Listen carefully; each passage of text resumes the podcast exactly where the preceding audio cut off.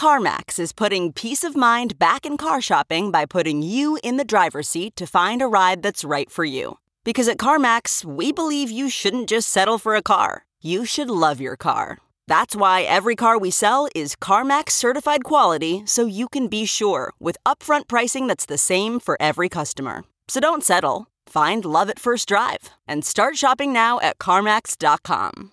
CarMax, the way car buying should be. Thanks for listening to this Institute of Art and Ideas podcast, bringing you philosophy for our times. Here at the IAI, we're committed to taking philosophy out of dusty books and lecture halls and into the heart of public life. If you enjoy this debate and want to carry on the discussion, or watch over a thousand more debates and talks on all the latest issues in philosophy, science, politics, and arts, visit iai.tv. Remember to subscribe and review on iTunes. Hello. This debate is called Thinking Dangerously, Living Differently. The theme of the debate is the idea of philosophy as therapy, which has had a long tradition um, from Plato's Alcibiades to Wittgenstein's philosophical investigations. More recently, it's been popularized by an industry of self help books. But does philosophy have to have a purpose? And if philosophy is supposed to help us live better, how come its insights can be distressing or discomforting? Can philosophy be a dynamic force for radical change about what we think and what we do? Or is it all theory, not practice? Each speaker has three minutes or four minutes to present their thoughts. I'm going to try and stir up some trouble between them, and then we'll open out to the floor as soon as possible. Our speakers are Adrian Moore. Adrian is the professor of philosophy at the University of Oxford. His books include Noble in Reason, Infinite in Faculty, and also The Evolution of Modern Metaphysics. Mark Vernon. Mark is a former clergyman we just had a little debate in the green room about how he's not agnostic about being an agnostic. He's not agnostic anymore. But Mark is a psychotherapist, a broadcaster, and journalist whose books include Therapy and The Meaning of Friendship. And Angie Hobbs. Angie is a philosopher at Sheffield University, and she occupies the first chair for the public understanding of philosophy. And she's also a frequent broadcaster. I'm going to ask Adrian to kick us off can philosophy be a dynamic force changing how we think and what we can do? Thank you very much. Well, as we've already heard, the idea that philosophy has a therapeutic role to play is at least as old as Socrates. But in recent times, it's come to be associated above all with Wittgenstein. And for Wittgenstein, the purpose of philosophy is clear thinking. And it's this that is conceived in therapeutic terms philosophy is an antidote to unclear thinking. It's a cure for the ill effects of our becoming entangled in or muddled by our own modes of thought. And notable among these are the ill effects of various pseudo questions that might arise and pose as deep philosophical problems, tantalizing us with their unanswerability. So, for instance, imagine somebody grappling with the following conundrum Why can nobody else know with the certainty that I do that I have been hurt? Well, if we attend to the way in which a sentence like, I have been hurt, is actually used, Wittgenstein says, then we'll see that this is akin to grappling with the gibberish, why can nobody else know with the certainty I do that, ouch, and philosophy can be used to show that there's no real problem here, relieving the person of the urge to find the answer. Well, in fact, I'm enormously sympathetic to this conception of philosophy, or at least I'm enormously sympathetic to a conception of philosophy on which it has a therapeutic role to play. What I find much more problematical is the idea that that's the only role that philosophy has to play. Some philosophy is like that, but all of it. Wittgenstein's view, I think, naturally leads into a kind of philosophical conservatism. It leaves the philosopher with no real business exploring new ways of thinking beyond what is absolutely necessary for the therapeutic purposes at hand. And this is because new ways of thinking can only ever bring with them the risk of new confusions and philosophers for Wittgenstein should be looking to minimize that risk. But consider, even if our sole aim when practicing philosophy is to promote cognitive health, why think, as Wittgenstein seems to think, that the only way in which we can do this is to cure ourselves of cognitive disease? Perhaps we can also take cognitive exercise. And that remark is not quite as flippant as it sounds. Wittgenstein is clearly concerned that we should be in control of our ways of thinking, not they of us. But let's not forget that being confused by our own ways of thinking is only one way of being in their thrall. And being uncritically closed to new ways of thinking I think, is another. So, for my own part, I see no reason why there cannot be fundamental improvements in our ways of thinking or exciting new concepts by which to live or powerful new ways to make sense of things. And if there are, then I see no reason why philosophy shouldn't help to promote them. Can we give a little Thank round of applause, please? Encourage. I'm going to encourage friendliness. Mark, uh, can philosophy be a dynamic force changing how we think and what we can do? Um, the word dangerous has struck me in the title, and uh, in the ancient Greek world, which is the bit of philosophy that I could claim to know at all, um, it clearly was dangerous. Socrates, you know, was killed by the Athenian state, um, and it had something to do with the fact that he was a philosopher. Um, I think uh, the first Christians were sometimes known as philosophers, um, and the, the, the, uh, association there was they too were somehow a threat to society. I think it was because they formed groups based not on kin or allegiance to the state, um, but some other um, kind of bond brought them together. Um, and uh, so that sense of dangerousness um, was a practical um, social phenomenon. but I think that to recover some of that sense of uh, how philosophy might be at odds um, or at risk um, in some way. You need to expand the notion of philosophy from how it tends to be used today. Um, and in, in, particular, I think uh, um, the notion of philosophy closely associated just with thought, um, as Adrian has outlined, is part of that. Um, so, one, way of doing this, perhaps, is to think about the word therapy, therapeutikos. Um, and I think that I'm, I'm a bit nervous now because Andrew was my supervisor for my PhD, by the way. Um, so, uh, but it has associations of, uh, of, of, waiting on, um, being in service of, a servant towards. Um, and uh, that, I think, begins to take us into a very different idea of philosophy, which um, was more current in the ancient world. Um, so, if you're looking for where philosophy is done now, I think you have to look both in the direction of religion and also in the direction of psychotherapy. It's probably one of the reasons why I trained as a psychotherapist, actually, because I felt there's a dynamic there that you don't actually find so much in academic philosophy now.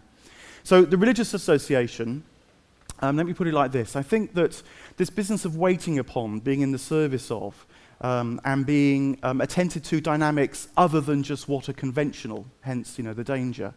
Um, I think that the ancient philosophers were very interested in how one can um, be res- responsive to and receptive of reality in ways that were deemed unconventional. Um, so if you read Plato and, and, other ancient philosophers like the Stoics, um, you know, they sing hymns in praise of Zeus. Um, they make invocations. They were interested in things like divination and so on. These seem uh, areas of life which seem very strange when you think of philosophy now.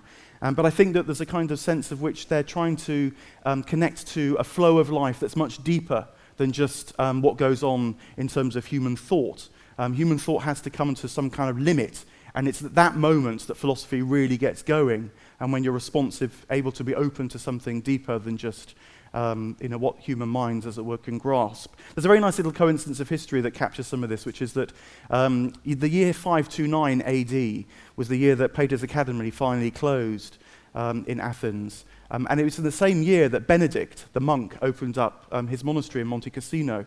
And I think that in some ways, um, the new monks in the 6th century were taking over the old philosophy, and because it was the way of life, you know, their rituals and the way they styled themselves, even having sort of beards and staffs and cloaks and things. It captures something of how um, what ancient philosophy was, was about um, for us. And often it, it, you know, could be dangerous, deemed dangerous by other people. Religion to today is often thought to be dangerous as well. Um, and then just to say a little bit about the psychotherapy aspect too. Um, you know, psychotherapy is uh, waiting on the soul.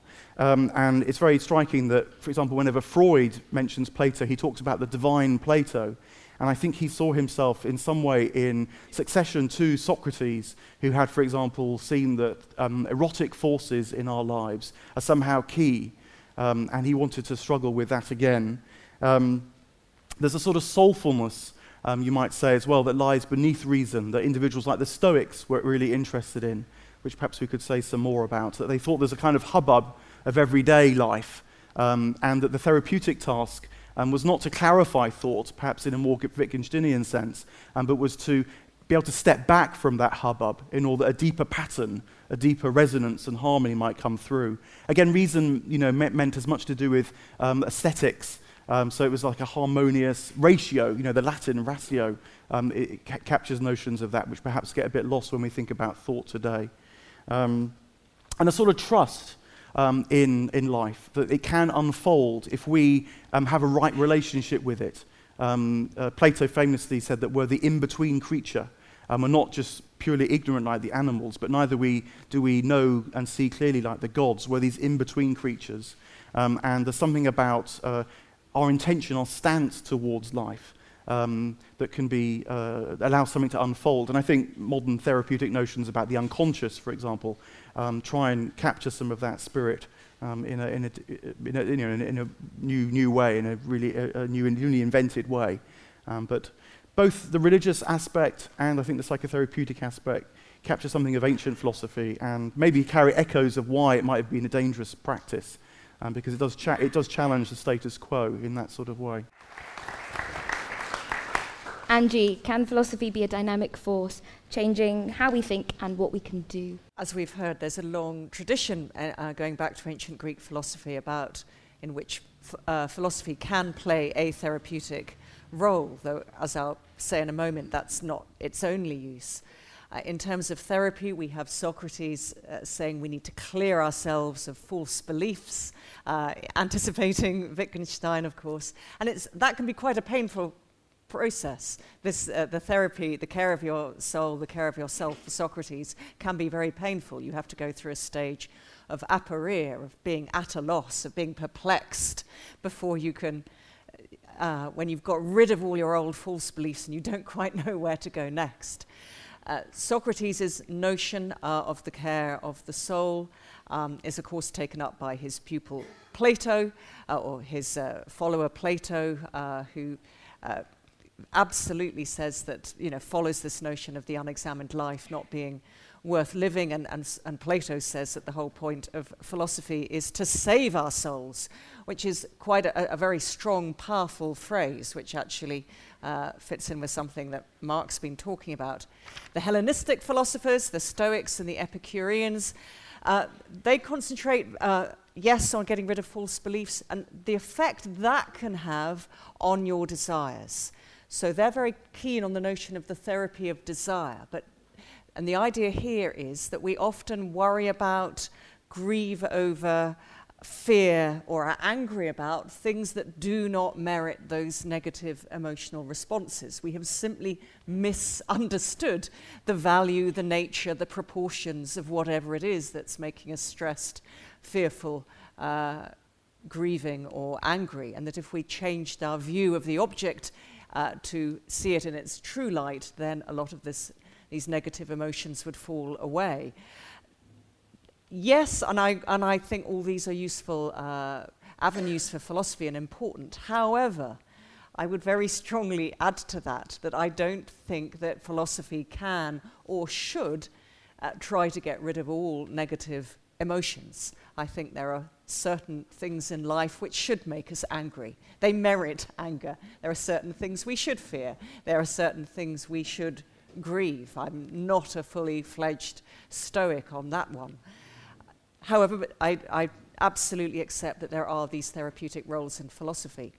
However, those are not the only uses of philosophy, and as I hope we'll be exploring later in the debate, I think there are so many other uses of philosophy. I will just simply list in this brief opening speech just some of the uh, uh, activities that I've been involved in the, in the last few years in my uh, job in the public understanding of philosophy. So I've, I've worked um, on the uh, ethics of money and banking. I've looked at how philosophy might be able to help interfaith and faith secular debates. I've been working on definitions of mental and physical health and illness. Uh, so all these are areas where philosophy can help clarify concepts, help provide inductive and deductive arguments, can be a very useful tool at the table for uh, problems that are absolutely pressing on us now. Um, I'm particularly at the moment involved in campaigns to get philosophy into primary and secondary schools because I think that philosophy is an enormously useful resource to help children to learn how to think in good habits, how to question, how to think critically, how to protect children against various forms of indoctrination. It can help children uh, understand that there are different ways of living and being and thinking than the ways that might be on offer in their own immediate postcode. So it can provide alternative models for their future lives. So all these are uses of philosophy in addition to Im, you know, immediately therapeutic uses. I guess you could call them therapeutic, but only if you very much stretch the meaning of the word therapy. These, these are very socially useful roles for philosophy. However, though I b- believe all this very passionately, I want to end by saying something which you might find a little odd, which is that though I, in my job, very much concentrate on the public understanding of philosophy and public engagement and its uh, use, its individual and communal uses, I would want to defend uh, the possibility that there remain some philosophers in our academic departments and outside the academy who just think and who don't necessarily care too much about the uses of their thought or what uses other people make of their thought. There has, though, that, though it's important that there are some people in the profession who care about the therapeutic and other uses of philosophy, as I indeed do, I really want to defend the rights of some academics and people outside the academy to just think and give their thoughts to the world. And if other people want to use them, that's fine. And if not, they're not too bothered. It is really important we defend the possibility of s- some people just to think. Okay, so it seems to me that you all think that the purpose of philosophy is not only therapeutic. But I want to ask is it the primary purpose of philosophy? Is the primary purpose of philosophy to somehow help us? Uh, I think some people, maybe professional um, philosophers in the discipline, might say that the object of philosophy is to be able to distinguish moral judgment or to acquire knowledge or to understand the nature of knowledge. Um, I'm going to start with you first, Mark. I'm going to pick on you slightly because I think you're not an agnostic, you're a romantic, right? you think philosophy is a waiting on the soul, right? Um, I suspect your answer is perhaps more robustly than Angie and Adrian's that yes, therapy is the primary purpose of philosophy. But isn't there more to philosophy than just giving people a way to deal with life? I think there is, but um, it's not. I, guess that this notion of uh, you, Andrew's picking up there on the utility of philosophy, and I, I think that our conception of uh, what's useful to life is, is a bit what's useful to me now. Yes. And I, th- I think that, you know, that wasn't really a sense uh, um, in the ancient world. It's a, it, it, comes with a very strong sense of the individual and value of the individual, which is a good thing, um, but uh, perhaps one that didn't really obtain um, in the ancient world. Um, and so, um, you know, thinking for its own sake, um, I think had a kind of uh, um, a sense of uh, making something manifest that was true in the ancient world as well. Um, you know, incarnating something. Um, you know, so Socrates is, is, sometimes thought, even in Plato, who knew the man, um, to, to, be divine in some way, as if he was uh, um, bringing to earth um, something which uh, otherwise people wouldn't perceive and see. So this, is, this, this, doesn't have a narrow kind of utility um, in the sense of making my life better, but in terms of expanding my notion of what life might be about, uh, what reality might be about, um, and uh, contributing to my flourishing in that broader sense. Um, I think that, uh, that it seems to me, anyway, that a lot of uh, ancient philosophy was uh, therapeutic in that broader sense, a kind of waiting. Uh, it, it's, a, it's a, in a way, it's a change of perception. That would be another way of putting it. It's about seeing things in a different way. Um, and the process of, of, philosophy was not just as were, to cleanse your thoughts and discover some sort of equanimity, um, as, this, as, the Hellenistic um, school certainly talked about. But the Stoics, for example, were also interested in can you align your life to what they call the logos, which was a kind of deeper pulse and reason that, be- that lay beneath all the false hubbub and emotional tyranny and so on of the everyday. But are you talking yeah. here about uh, and it seems you're not talking about kind of academic discipline of philosophy as we know it now. You're talking about philosophy as it is lived, or a lived experience of philosophy, right? And there, there seems to be a distinction there. Yeah, well, I, I, I, I'd be interested what um, you know my colleagues on the panel here, who are you know are academics, feel about this. But my sense is that um, quite recently, it really mostly in the 20th century, um, philosophy has um, had to distinguish itself over and against, particularly psychology, um, but other disciplines too. And there's been quite a, um, a a silo uh, mentality that's come about. You know, whereas I, I did the theology degree at one point, and we read so-called philosophers like Hegel, who was much interested in psychology yes. and theology. Um, that's only in the 19th century. Um, and so I think that, you know, the position which I'm sort of vaguely um, advocating, uh, I think it's not romantic.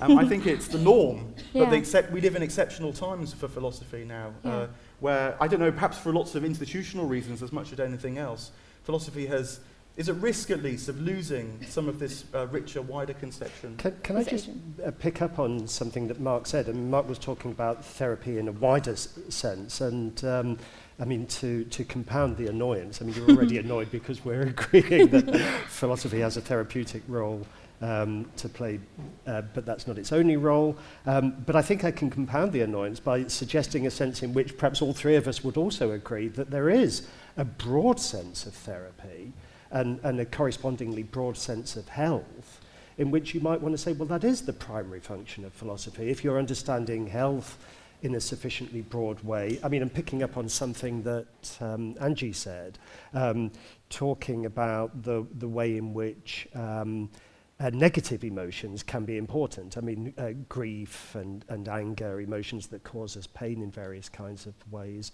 may nevertheless play a really significant role in our lives. And the fact that those emotions cause pain uh, mustn't be seen as, as signifying that we're, um, when we're in the grip of those emotions, that we're suffering from some sort of sickness. I mean, there's something healthy about being grieving in the right circumstances, can and perhaps even yeah, being I, angry in the right circumstances.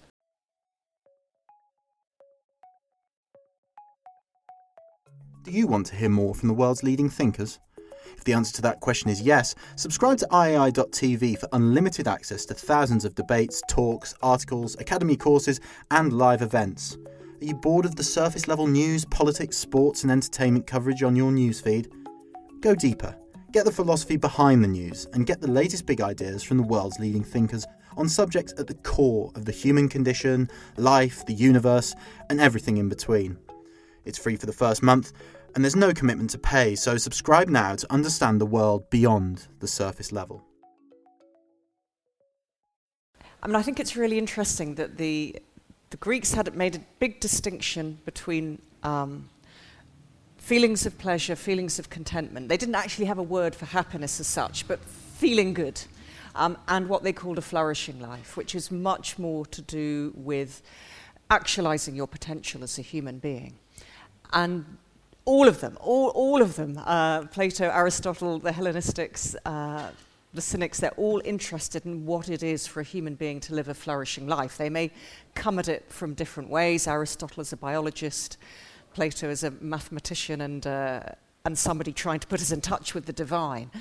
But that's what they care about. And it seems to me that this is a really helpful distinction. For there are times in life when we just can't feel that happy. And, and probably shouldn't feel that happy. We would be less than human if we did feel happy. Sometimes with the terrible things happen.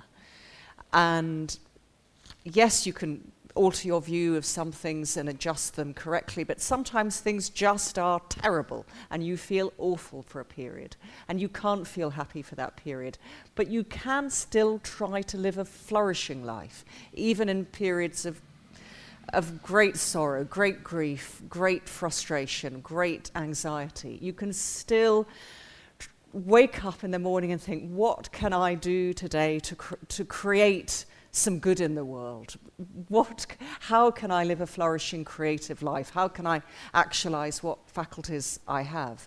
And I think that's enormously helpful and, of course, does have therapeutic value in, its, in itself, though that's not its main uh, focus. I, I want to push a little bit on this notion of how fit for purpose philosophy is for a, the idea, this idea of a flourishing life because I think the opposite happens to me that sometimes the, the best philosophy I read is the stuff that it's not that I'm crying and then I read the philosophy, it's that I read the philosophy and then I'm crying, right? The, philosophy, the best philosophy is a philosophy that makes you take your head into your hands. It's like reading Heidegger about dying and then not being able to live, right? So are we taking a too rosy But, and but that's, optimistic that's idea? flourishing. Why can you not be Is that flourishing with your head in your hands, Yeah. angsting about But maybe, Heidegger? maybe it doesn't make you want to live. I mean, I'm saying, is this too, uh, too rosy and functional a view of philosophy as therapeutic? And I'm saying philosophy sometimes can completely calcify you, right?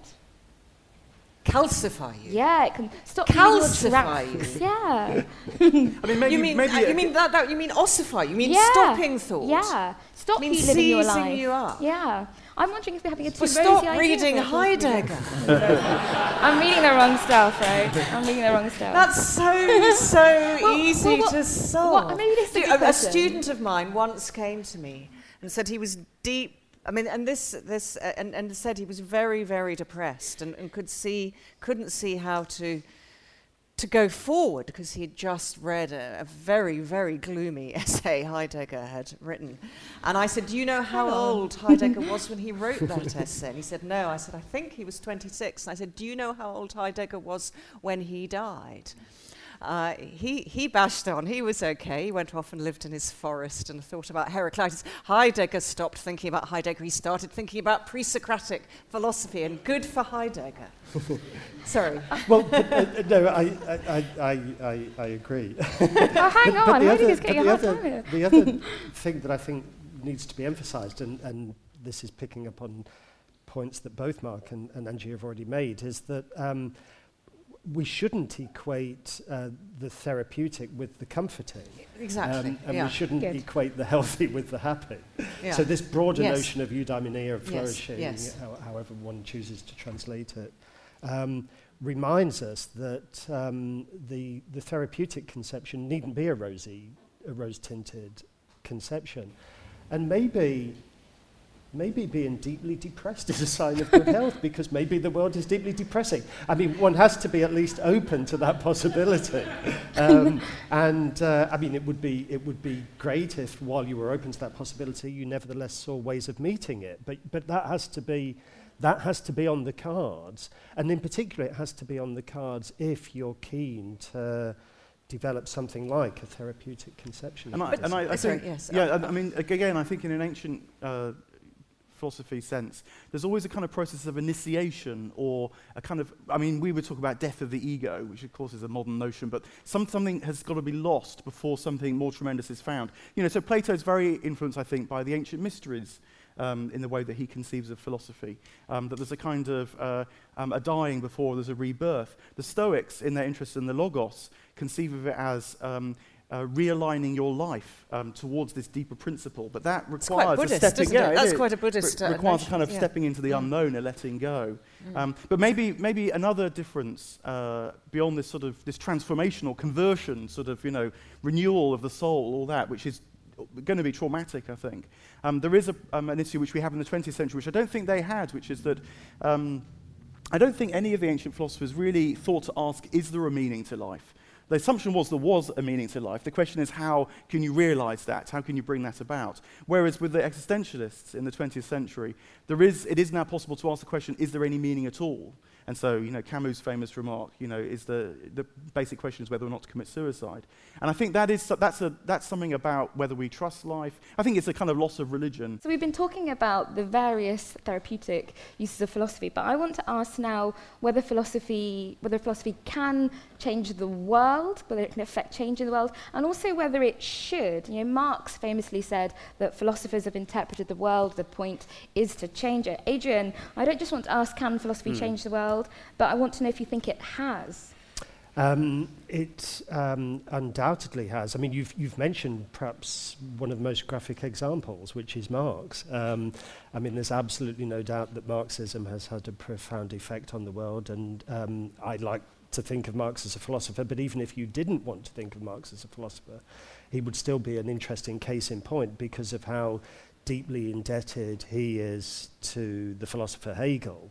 So even if only indirectly, you see philosophical ideas having um, a significant impact on the world. In that case, through politics.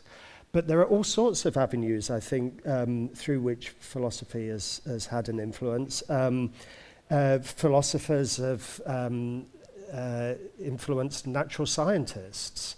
Um, when natural science gets very self-conscious, um, as it has to do when it's grappling with some of its most difficult problems, it becomes almost indistinguishable from philosophy.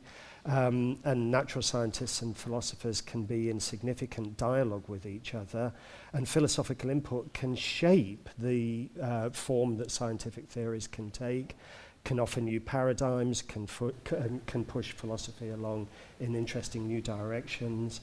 Um, So yes, no, I think there are, I think there are uh, plenty of examples that we can cite of philosophy actually making a difference.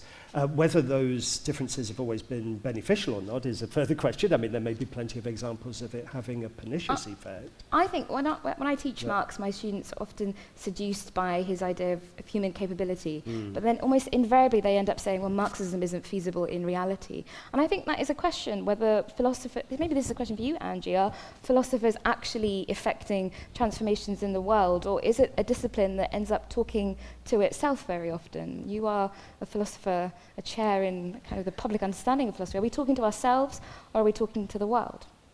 I think uh, academic philosophy has gone through periods of its history when it's talked to itself too much. I think there are areas of academic philosophy that do too, that too much at the moment, where you know 20 people in the world who all know each other's work get together at the same conferences and review each other's papers and, and so on. So th- yes, that's a danger.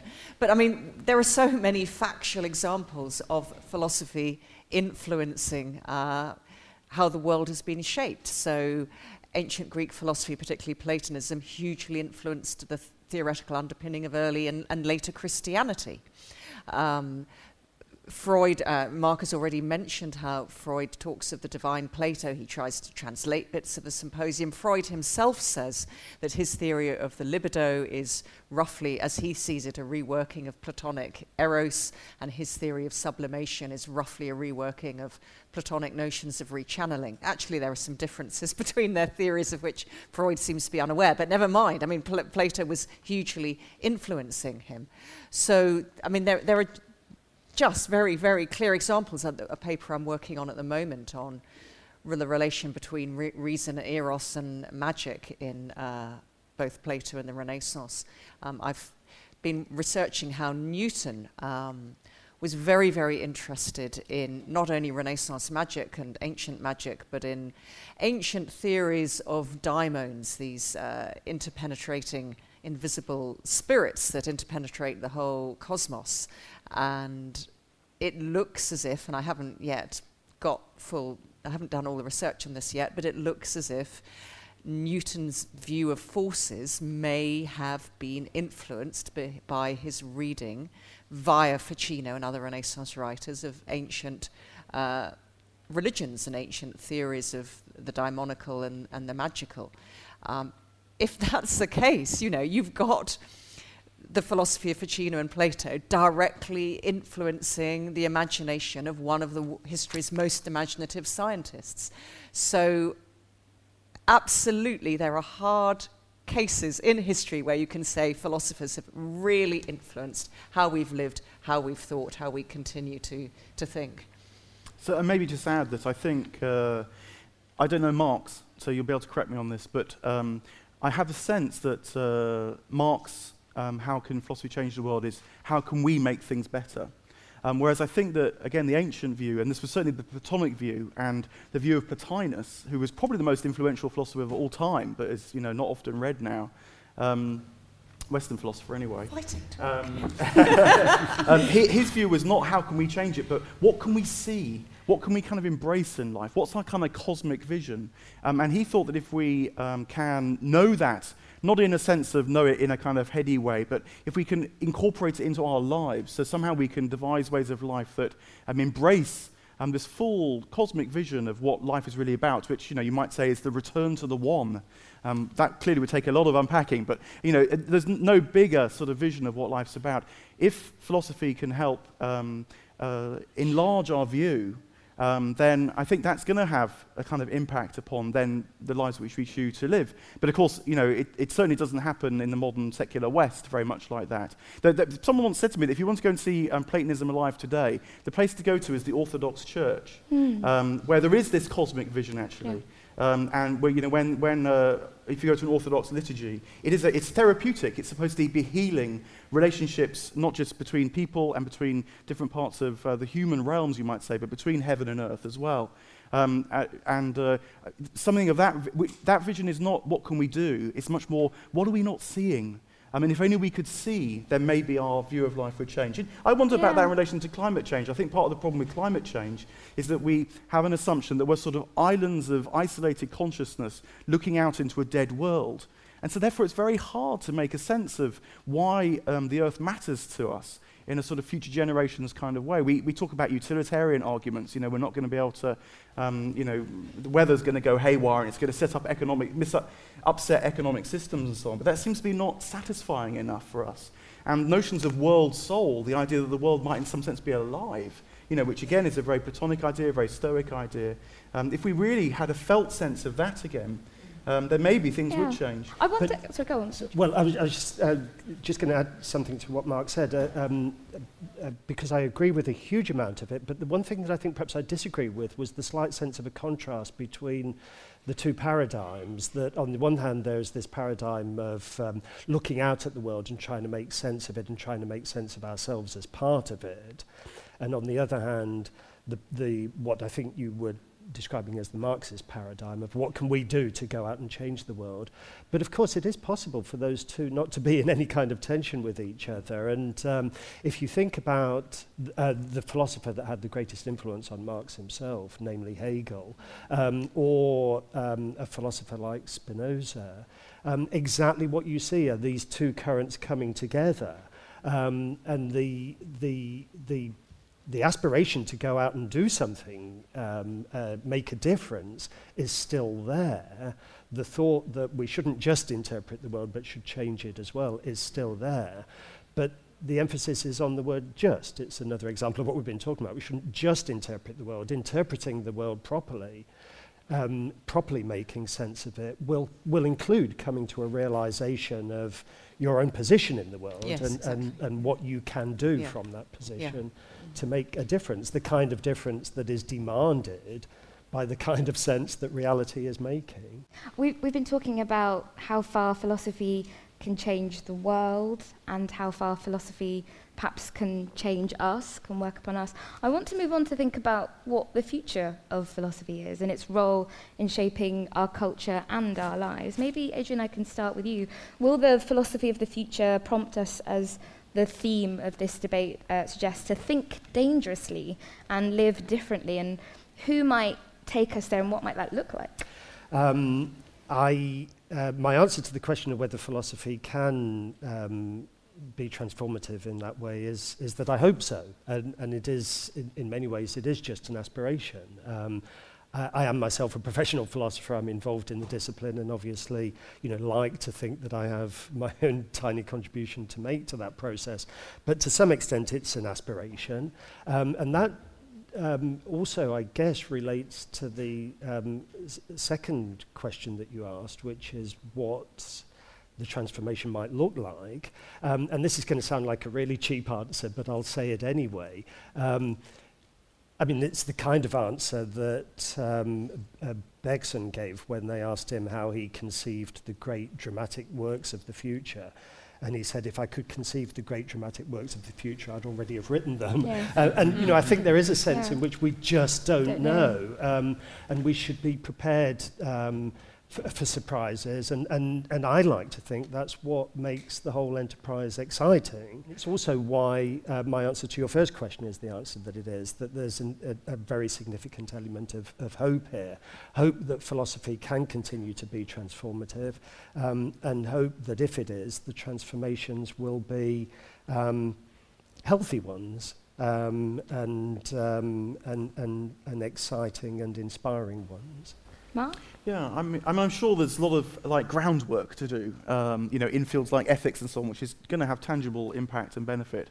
Um, but I guess partly what we're wondering is, is there a kind of bigger vision piece? I mean, mm. I'm quite influ- I think uh, Alasdair MacIntyre, a contemporary philosopher, was probably about right in his book After Virtue, um, which, uh, you know, if you know it at all, you'll know that it ends with this uh, sort of waiting on what he talks about as a new Benedict. Um, harking back to Benedict in 529 AD, um, and the idea, you know, is there, gonna, is there a new vision of life um, that we can commit to, not just in terms of trying to work things out, but shaping our ways of life, um, how we live together as human beings?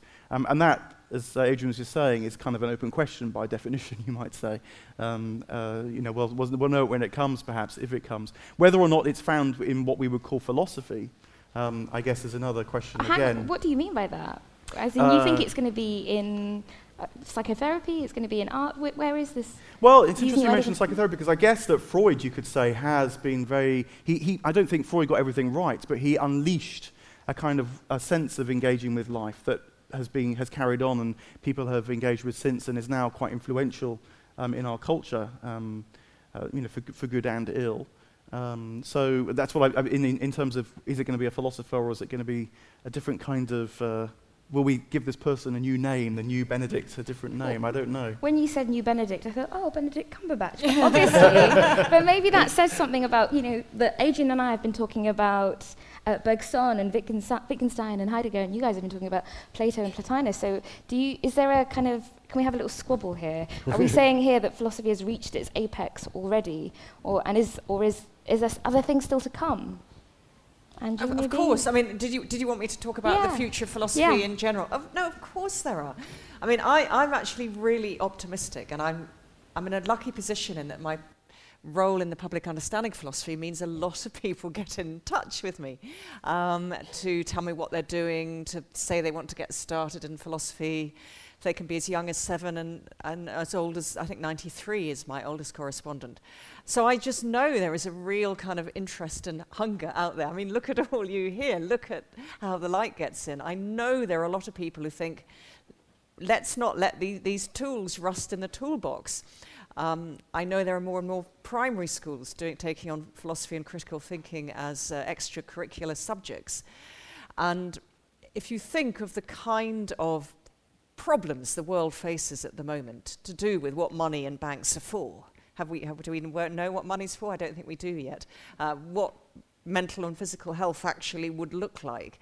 How do we tackle the really serious interfaith and faith secular um, problems and conflicts and challenges that we have?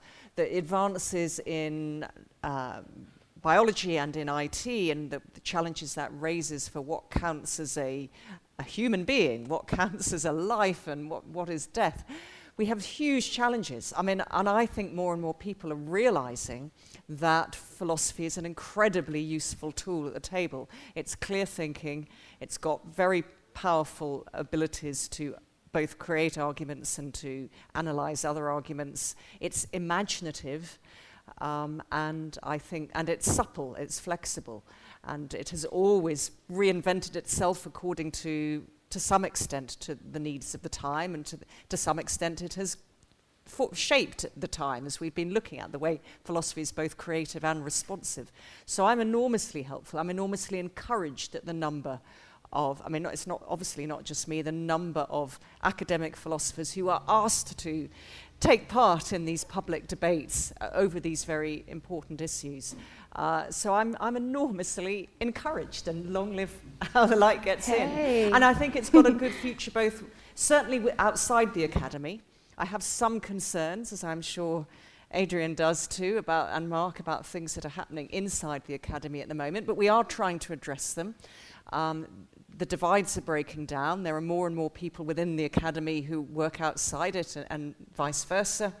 Um, so I think the future is, if not orange, then a very good, vigorous, platonic sun-like yellow. uh, on that note, I'm sorry. Do you, Um, want to- well, did you just, want to just, just very briefly to pick up on something that An- Angie said, because I, um, I shared that optimism. But um, uh, one of the things that makes me optimistic is something that Angie has mentioned a, a couple of times already, which is the fact that. Um, uh, philosophy is more and more being practiced at a very young age. Yes, uh, uh, yeah. Philosophy in, in not just in schools but in yeah. primary schools. Yes. And I think that's very important. I mean, Angie talked about the uh, the way in which um, philosophy can be um, imaginative and, and creative. And another word that you might also want to use in that context is playful. Mm. Um, And another word that you might want to use in that context, i- i- if this is not going to sound too corny, is childlike. Yes. I mean, my, my own definition of a philosopher is somebody who's never grown up. And I think we have to, you know, I think there's something uh, that, that's absolutely basic and absolutely natural um, a, a, about philosophy that um, in a lot of cases is just eventually teased out of people. And a large part of what we need to be doing is, is recapturing that sense of wonder, um, that sense of playfulness, including playing with ideas, playing with language, um, which, which can itself help to push uh, philosophy itself along in interesting and exciting new directions, but indirectly can help to um, contribute beyond the discipline as well. I'm so sorry, we've run out of time. Um, but can you join me in thanking our magnificent, not at all annoying, wonderful people?